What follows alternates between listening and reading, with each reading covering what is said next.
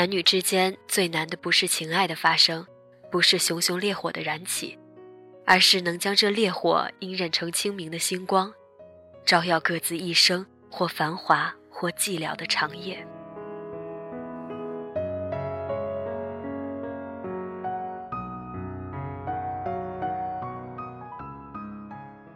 大家好，这里是荔枝 FM 幺八零八四，昨天的你的现在的未来，我是主播背着吉他的蝙蝠女侠。今天要和大家分享的文章选自大兵的《他们最幸福中的一个女人的两个第一次》。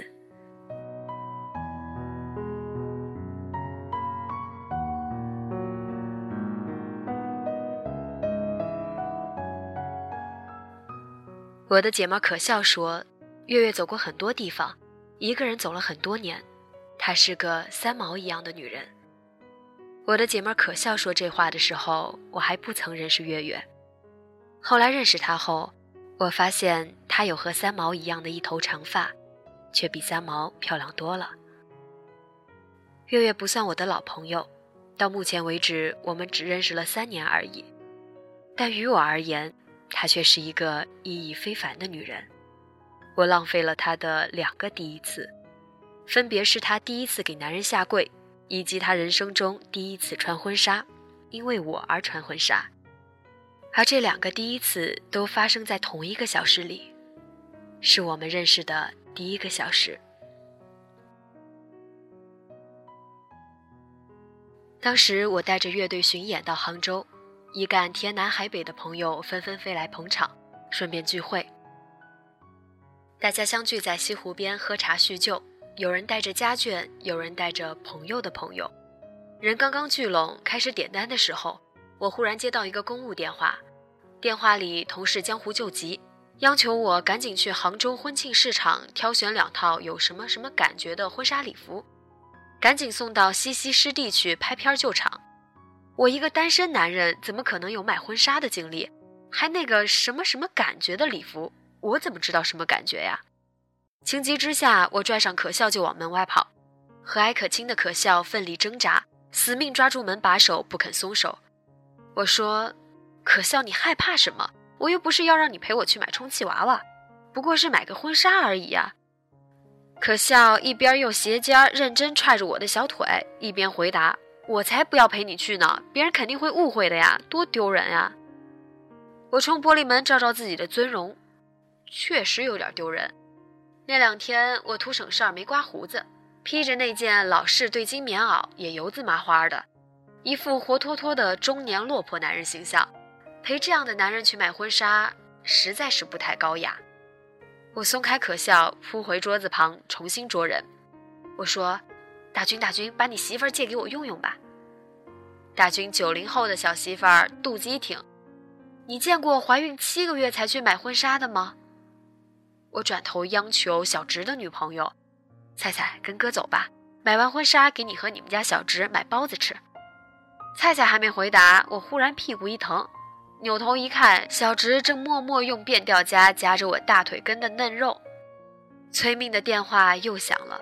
我不是个善于拒绝别人的人，吭哧了半天也没把无法完成任务的话说出口，反倒是电话那头冲着我着急：“大兵，你倒是快点啊！救场如救火，懂不懂呀？”我挂了电话，很无奈地问：“真没人愿意跟我去买婚纱吗？”满屋子的人点单的点单，喝茶的喝茶，完全没人响应，只有一个女孩子戏谑回答道。买婚纱这么大的事儿，你一点诚意都没拿出来，怎么敢跟你走啊？我把那女孩拖起来，面对面站好，立时三刻行了个单膝跪礼。我说：“姐们儿，这样够诚意了吧？求解救呀！”大家哈哈大笑，那个女孩子也哈哈大笑起来。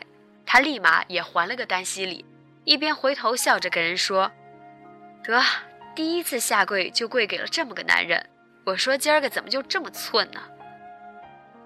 我们就那么单膝对着跪着，谁也不肯先起来。可笑说：“大兵，这就是我老和你提起的那个月月，还没来得及介绍给大家认识，你们俩就夫妻对拜了呀。”我说：“可笑，你给我一边凉快去。”月月，我已经等不及了，咱们赶紧买婚纱吧。用北京话说，月月是个挺飒的大蜜，大长腿、大长发、大眼仁儿，还有性感的大嘴巴，回头率挺高的一姑娘。可再飒的北京姑娘也有怂的时候。当时我们俩站在婚庆用品大楼前，酝酿了好一会儿情绪，才鼓起勇气走进楼里。不出意料。几乎每家店都把我们当成是已经登记、即将婚礼的小两口来招揽，我心里那个别扭啊，又不好意思挨家挨户的发表声明撇清关系，只好加快速度，赶紧买两件婚纱后立马闪人。不买不知道，原来婚纱尺码是那么奇妙，几乎每一家店的老板都盛情邀请你试穿。听那话的意思，你不试穿，简直就不是个女人。你一个当相公的不让自己的娘子试穿一下，简直就不是个人。我已经不知道该扮演个什么样的人了，只好任人摆布。店主人把月月连同一套落地窗帘那么大的婚纱一起塞进了布帘子后面，然后亲切地和我聊天儿。哎呀，你们登记了吗？婚前检查做了没呀？什么时候办准生证啊？我这叫一个别扭，简直都不是害羞，已然是害臊了。月月在帘子里边叫，拉链挤着肉了。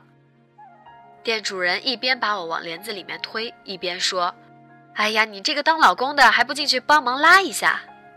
我立马开始哆嗦了。月月从帘子缝里嗖的一声伸出一颗脑袋，很紧张地说：“你想干什么？”我没想干什么呀，青天白日的，我可冤死了我。那次买婚纱的经历永生难忘，绝对心理阴影。后来我们抱着婚纱走出大楼时，两人皆是满头大汗。月月走着走着，用肩头猛撞了我一下，说：“哎，哥们儿，我这是第一次啊，怎么就这么浪费给了你呀？”我扔了婚纱，扑上去捂住他的嘴，可是已经晚了。熙熙攘攘的杭州街头，路人纷纷侧手，耐人寻味地看着我。这就是一个小时之内，我浪费了月月两个第一次的作案过程。这个故事结束了以后，我们几乎成了生死之交。恐怖的婚庆用品大楼是个喜庆的鬼门关，这是大龄单身女青年月月和我的共识。我是个极度热衷恋爱感觉的人，却一直不是很明白婚姻的意义，很多年也没真正动过结婚成家的念头。三十三岁之前，我一直不明白，如果一个人内心足够强大，人生足够丰富的话，为什么一定要靠婚姻家庭来维系自我安全感？一直不明白，为什么做人就一定要在规定的生理节点去按规则出牌？也一直不明白，为什么人要为了结婚而结婚，为了家长而结婚，为了证明自己的成熟，自己看起来不像个孩子而结婚？我喜欢孩子，尤其爱小小的、乖乖的小姑娘。但如果说让我用放弃个体自由为代价，为了一个孩子而建立一份婚姻关系，用婚姻来换一个孩子，那我宁愿孤独终老。三十三岁之后，方方面面的世俗压力与日俱增，之前那些想法有所动摇，但也不过是外力，自己内心还是一百个、一千个不明白。我和月月探讨过这些问题，他捂着嘴哈哈大笑，然后告诉我：“你的困惑和我的几乎一模一样。有种说法说，咱们这类人之所以如此，是因为还没找到对的人。”顷刻，他又改口：“哪能是找得到？应该是遇到。”我完全认同他的观点，但对“遇到”二字的概率表示没有什么信心。月月说，他也一样。我们再次找到了共识。有种女人，你不论和她怎么相处，都不会有什么压力，这种感觉很舒服。我们忽略了年龄和性别，开始兄弟相称，彼此成为对方的好基友、好利友、好朋友。但很奇怪，这么投气的女人，长得又挺耐看的，居然没和他擦出火花。后来听说男女之间没有纯粹的朋友关系，我认为那是在放屁。酣畅淋漓的做朋友，总比有始无终的当回恋人要好得多吧？我觉得我这种思想境界，简直可以再用古诗来诠释一下：“兰芝依依，洋洋其香，不采而配，于兰何伤？